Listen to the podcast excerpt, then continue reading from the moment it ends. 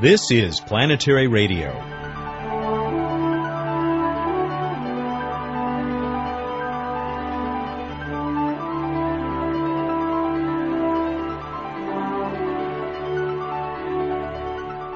Hi, everyone. I'm Matt Kaplan.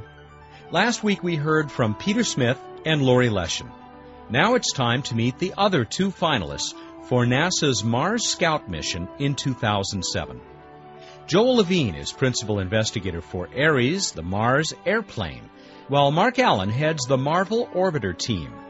Later, Astrobots Biff Starling and Sandy Moondust will check in from the Mars exploration rovers. It's a jam packed show, and we'll begin it with Emily's explanation of Jupiter's psychedelic colors. That's Planetary Radio. Far out, man.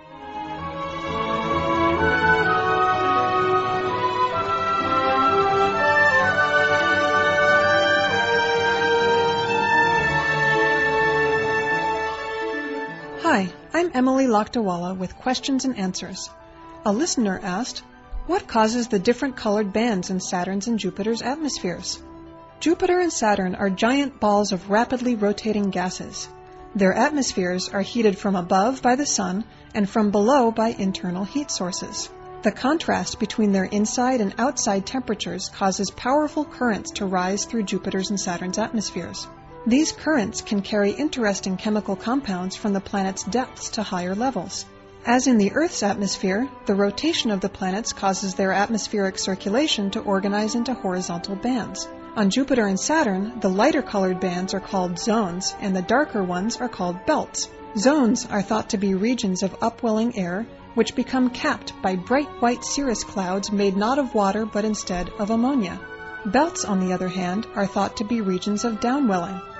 Because there are fewer ammonia clouds over belts, we can see deeper into the atmosphere. What causes the colors that we can see in Jupiter's and Saturn's belts? Stay tuned to Planetary Radio to find out.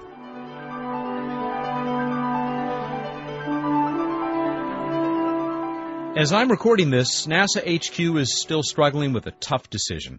Which of four unique finalists will be named as the first Mars Scout mission, slated for a 2007 launch? By the time you hear this, that decision may have been made. We'll do our best to bring back the head of the winning team. Last week we learned about the Phoenix lander and the SCIM atmospheric sample return missions. Let's meet the heads of the remaining two teams.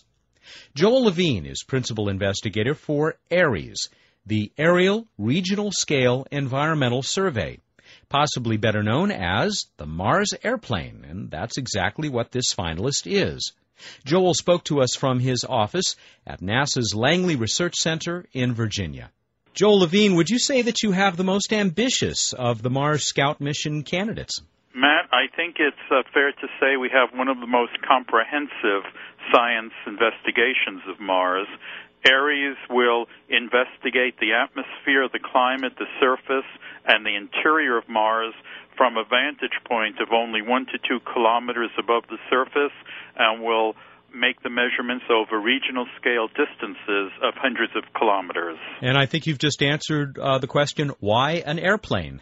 Why an airplane? A powered, controlled airplane is a unique platform to study Mars the way it's never been studied before. It fills the spatial measurement gap between orbiters that travel several hundred uh, kilometers above the surface, which get global coverage but don't get very high spatial resolution, and the lander rover combination on the surface that get very high spatial resolution but have very limited distance to cover.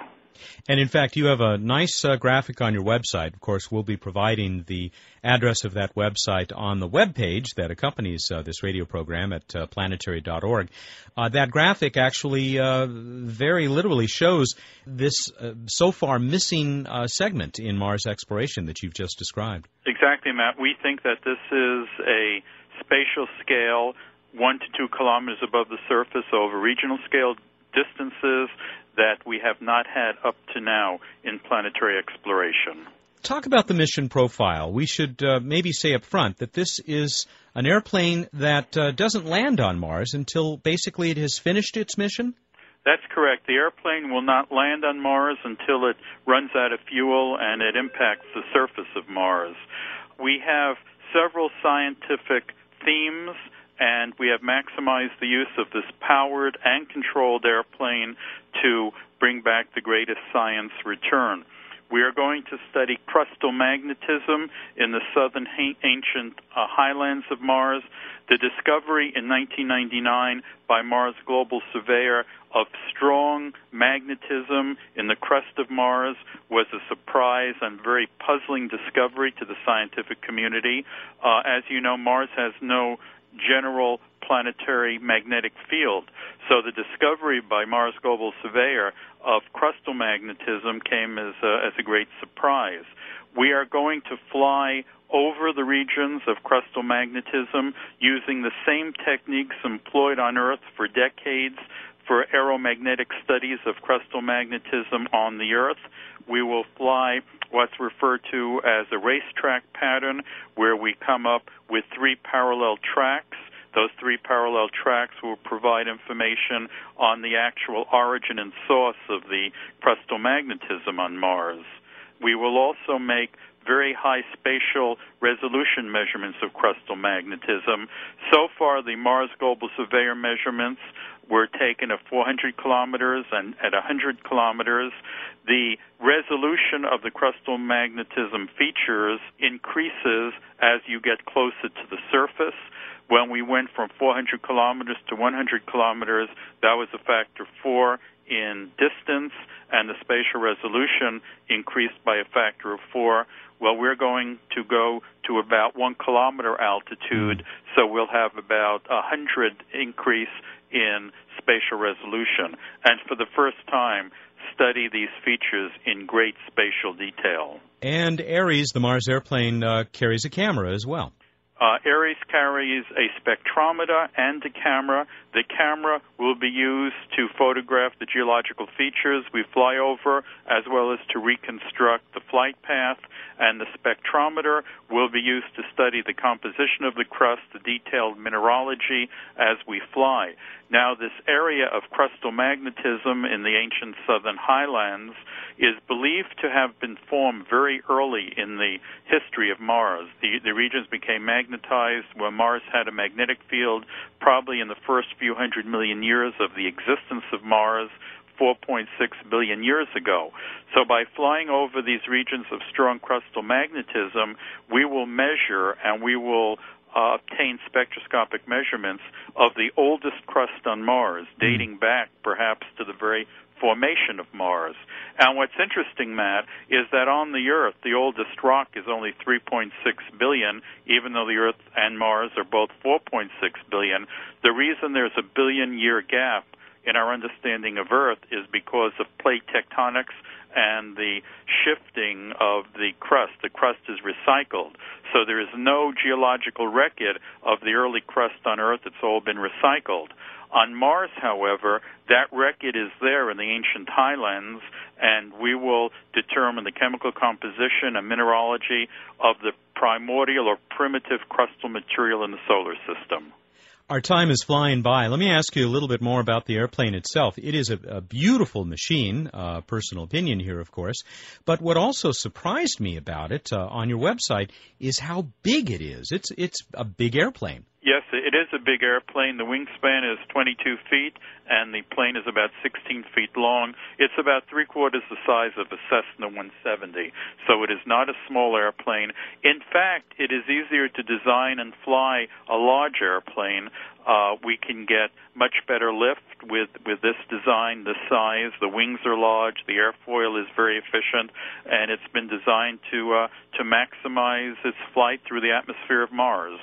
You had a, uh, a big time last uh, September, September 2002, uh, running a, uh, a test of this concept.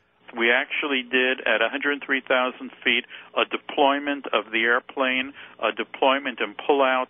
The airplane will be folded up. There'll be one fold in each wing, and the tail folds over the body of the plane, and that's how it travels to Mars. Uh, as it enters the atmosphere of Mars, the aeroshell enters the atmosphere with a folded plane in the aeroshell, and the key thing is for the deployment, successful deployment of the plane, we tried a deployment at 103,000 feet using a helium balloon. We sent a half-scale model up to 103,000 feet over Tillamook, Oregon, last September 19th, 2002, and we deployed on command from Earth under density and pressure comparable to the Mars atmosphere. And I am very proud and pleased to say it was 100% successful. The airplane deployed, it got level flight, it unfolded, well, first it unfolded, the wings unfolded, the tail unfolded, and then the uh, airplane uh, flew level at 103,000 feet, right on the edge of space, and simulating the atmospheric conditions we will encounter in 2008 when Ares enters the atmosphere of Mars.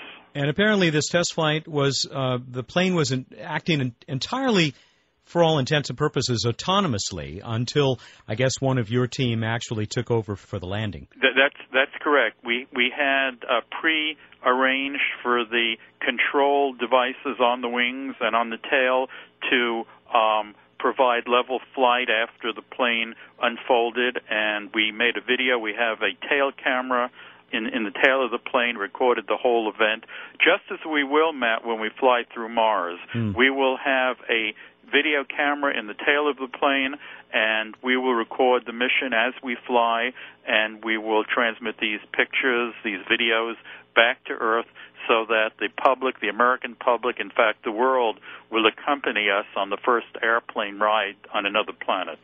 Joel Levine, we only have a few seconds left. How does it feel now, just a few days away from hearing whether the uh, Ares Mars airplane will be the choice for the Mars Scout mission? Well, we're very excited. We're also very optimistic. We think that we will rewrite the textbook on our understanding of Mars.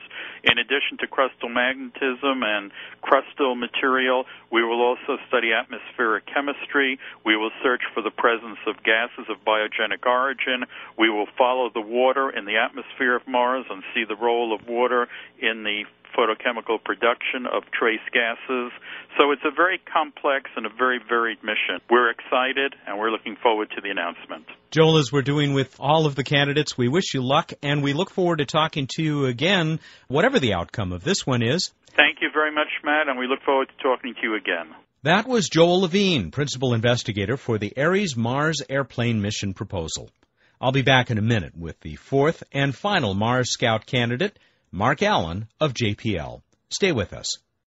This is Buzz Aldrin. When I walked on the moon, I knew it was just the beginning of humankind's great adventure in the solar system. That's why I'm a member of the Planetary Society, the world's largest space interest group. The Planetary Society is helping to explore Mars. We're tracking near Earth asteroids and comets we sponsor the search for life on other worlds, and we're building the first ever solar sail. You can learn about these adventures and exciting new discoveries from space exploration in the Planetary Report.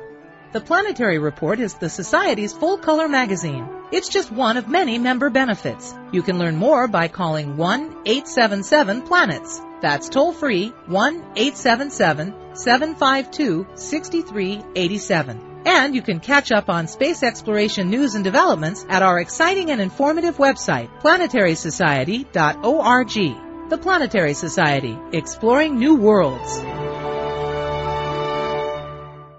Atmospheric chemist Mark Allen of NASA's Jet Propulsion Lab is principal investigator for MARVEL, the Mars Volcanic Emission and Life Scout. It's based on the extremely successful Odyssey spacecraft already circling Mars. The infrared spectrometer on MARVEL is so sensitive it could detect telltale signs of life coming from as few as three uh, cows. Not that he expects to find a small herd of Guernseys on the surface of Mars, but cows belch methane, methane gas produced by the bacteria in their gut. Marvel would find methane and many other gases by looking sideways through the Martian atmosphere at a handy natural source of light, the rising or setting sun. We actually sample many different levels of the atmosphere. And it's extremely sensitive, and since we know the uh, spectral uh, signature of the sun very accurately, you're going to be able to detect uh, what kinds of gases? We can detect any gas that's in the atmosphere that has a strong absorption band in the wavelength range which we cover, which is the whole mid infrared wavelength range. So any gas in the atmosphere of sufficient abundance, we will be able to detect. We're trying to do a broad survey and a unbiased survey so that we will detect anything that's there and hopefully we will detect something that wouldn't be there except if Mars were habitable and even inhabited. Now, we've already uh, mentioned that your acronym MARVEL stands for Mars Volcanic Emission and Life Scout. How do volcanoes work into this? We feel that the probability that Mars has life is equal to the probability that Mars ever had life as long as Mars is habitable. Life is very robust, and as long as there's a place that even supports the most minimal conditions for life, life will persist in those eco niches. So the question comes whether Mars is, is habitable. Well, Mars is a cold planet where we, you know, every day we get reports from Odyssey about frozen water. Mm-hmm. What you need is a heat source to generate liquid water, which is thought to be the primary condition for supporting life. So the most probable way of heating is uh, geothermal heat, and we use volcanoes as sort of a representation of that. And we're not talking now about volcanoes that are spewing lava over the surface today, but if you have a magmatic region that comes close to the surface, it could uh, be heated by the geothermal energy. The, the ice could be heated by the geothermal energy and form subsurface hydrothermal systems, which would then be zones that life could persist in. And so we're looking for evidence of geothermal systems below the surface that might be in contact with the atmosphere through cracks in the ground.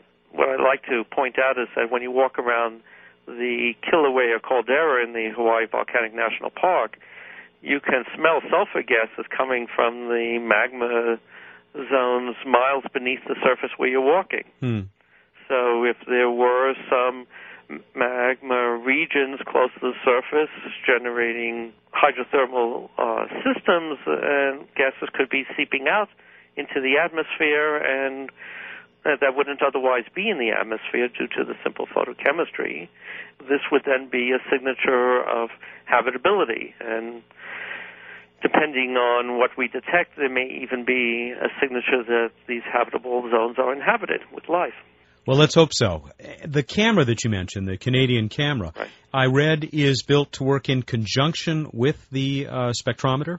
That's correct. As the sun is rising and setting, it will pass through layers in the atmosphere that have dust, aerosols, clouds, and that will affect the measurements, the signals that we are measuring uh, with the infrared spectrometer. And so we'd like to know that what we're the fluctuations we're seeing in the infrared spectrometer are actually due to atmospheric conditions rather than mechanical conditions or you know electronic conditions in the spectrometer. So we would like to image the atmosphere and make sure that we can correlate these fluctuations with variations in, in dust or aerosols or clouds. In addition, the infrared spectra that we're acquiring actually has a lot of information about the uh, properties of dust and clouds, both composition, size, and number density. And the camera provides an extension into the visible that enhances our interpretation of these data in terms of these atmospheric phenomena. Dr. Allen, we're just about out of time. Uh, you already made the uh, uh, comparison to the Mars Odyssey spacecraft, which uh, your uh, Marvel proposal shares uh, many qualities with. The Odyssey being, of course, is a very successful mission, an orbiter, now circling Mars. and I guess that means it's a pretty well tested platform. That was our hope of taking a well defined spacecraft system along with well defined ground operations and putting basically a new science instrument to try and maximize the amount of science we can do within the constrained budget for the Mars Scout program. We have been wishing good luck to all of your fellow uh, Mars Scout candidate principal investigators, but I wonder if it ever feels like you are uh, in an Academy Award race with three other uh, outstanding nominees. Well, uh, it's absolutely the case. Though the expression that I use is what is they called the immortals, when you know, in the end there will only be one. Well, we wish you luck, as Thank I you. said. Certainly, we hope to talk to you again, uh, whatever the outcome of this uh, decision will be by NASA. Uh, look forward to talking to you when you return to uh, JPL in Pasadena. Thank you. That was Mark Allen of JPL talking about the Marvel Orbiter. Remember that we hope to bring back the leader of the winning Mars Scout team next week. Imagine how much more we'd learn if all four could go to the Red Planet. I'll be back with Bruce Betts and special guests Biff and Sandy right after this return visit from Emily.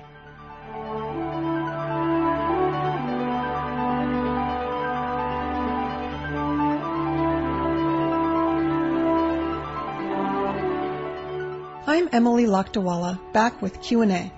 The light zones and dark belts in Jupiter's and Saturn's atmospheres are caused by motions of the atmosphere, while the different colors result from differences in composition and temperature from place to place. Sulfur and red phosphorus have been suggested as the coloring agents for the bands, along with a wide variety of organic compounds created from the interaction of solar rays with ammonia, methane, and other atmospheric gases. However, no firm identification of the chemicals involved in Jupiter's and Saturn's colored atmospheres have been made. One thing that has been observed is that the band's colors are related to the altitude of the clouds. Blue is deepest, followed by browns and whites, and reds are highest. Got a question about the universe? Send it to us at planetaryradio at planetary.org. And now here's Matt with more Planetary Radio.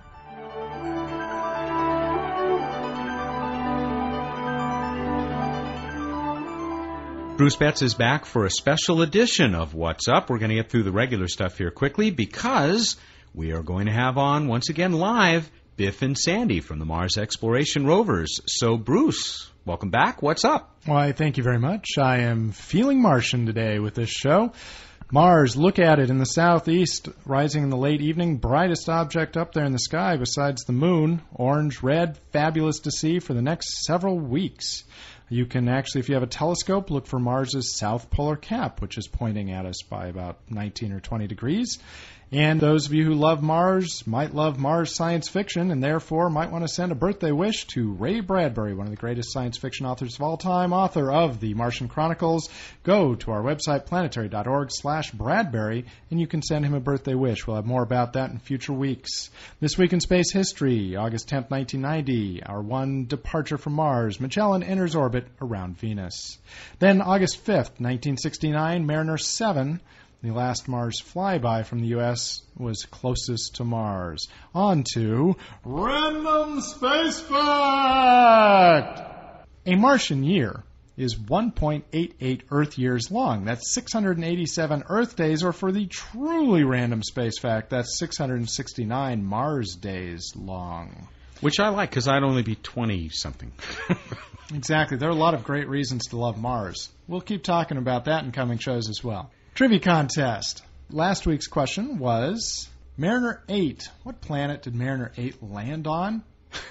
As we said, a bit of a trick question. yes, you did warn people, and our listeners did their wonderful, usual wonderful job. Some of them uh, even thought, uh, asked us, yeah, that's a joke, isn't it? Well, yeah, sort of. It's a joke, but it's a trivia question. Mariner 8 was the sister to Mariner 9, which orbited Mars, but Mariner 8 failed on launch and landed on Earth in the Atlantic Ocean. And here is our winner, randomly chosen from uh, everybody who entered with a correct answer, Walt Scheel. Walt Scheel, who hails from Peaster, Texas. Walt, you got it right. Mars 8 attempted to launch to Mars on a surface mapping mission, but experienced a second stage failure after launch on May 8, 1971. And so, of course, it came down on Earth, as you pointed out, and Walt is going to be getting uh, this week's Mars 3D poster. Congratulations. Congratulations. And we also got this uh, entry from Kyle Tinsley. Kyle, sorry you weren't the one uh, randomly chosen, but we had to read this.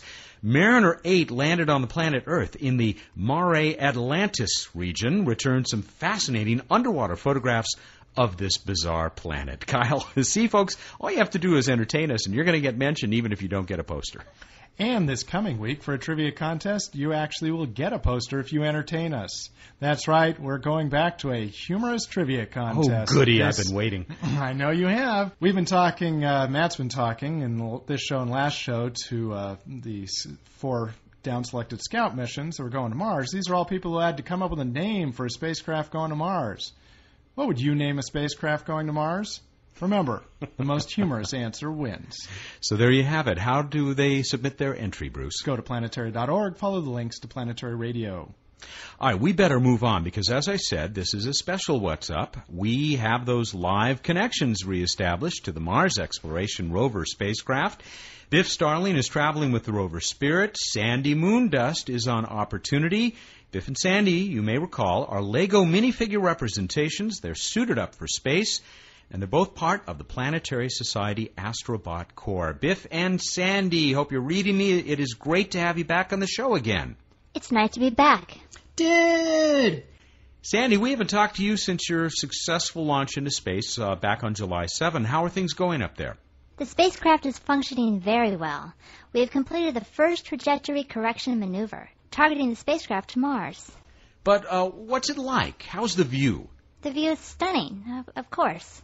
Oh, oh, Sandy, tell them that, that baby cradle space thing. Oh, I don't think that's appropriate for this setting. Oh, no, I really think it is. As the surf punks would say, oh, I can do it. So, here I go. Earth, the way totally baby cradle thing. Whoa, extreme blackness. Wait, sis, it's universal. Oh, Biff, Biff, all right, okay, I'll do it. Earth, the unique cradle from which we came, suspended in serene blackness of space, an oasis in the empty universe.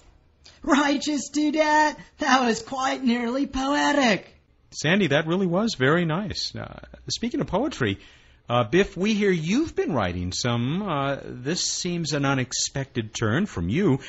And you've even formatted your poem as a, a haiku, Sandy's favorite poetry format. Could you do a reading for us? Sure, dude. Here goes. The Earth and Moon spin. Mars and the spacecraft spin, spin. Whoa! I am dizzy. Well, that was uh, functionally literate. Clever use of spin spin to get that seventh syllable in the second line. Uh, Sandy, what's your evaluation of Biff's poem?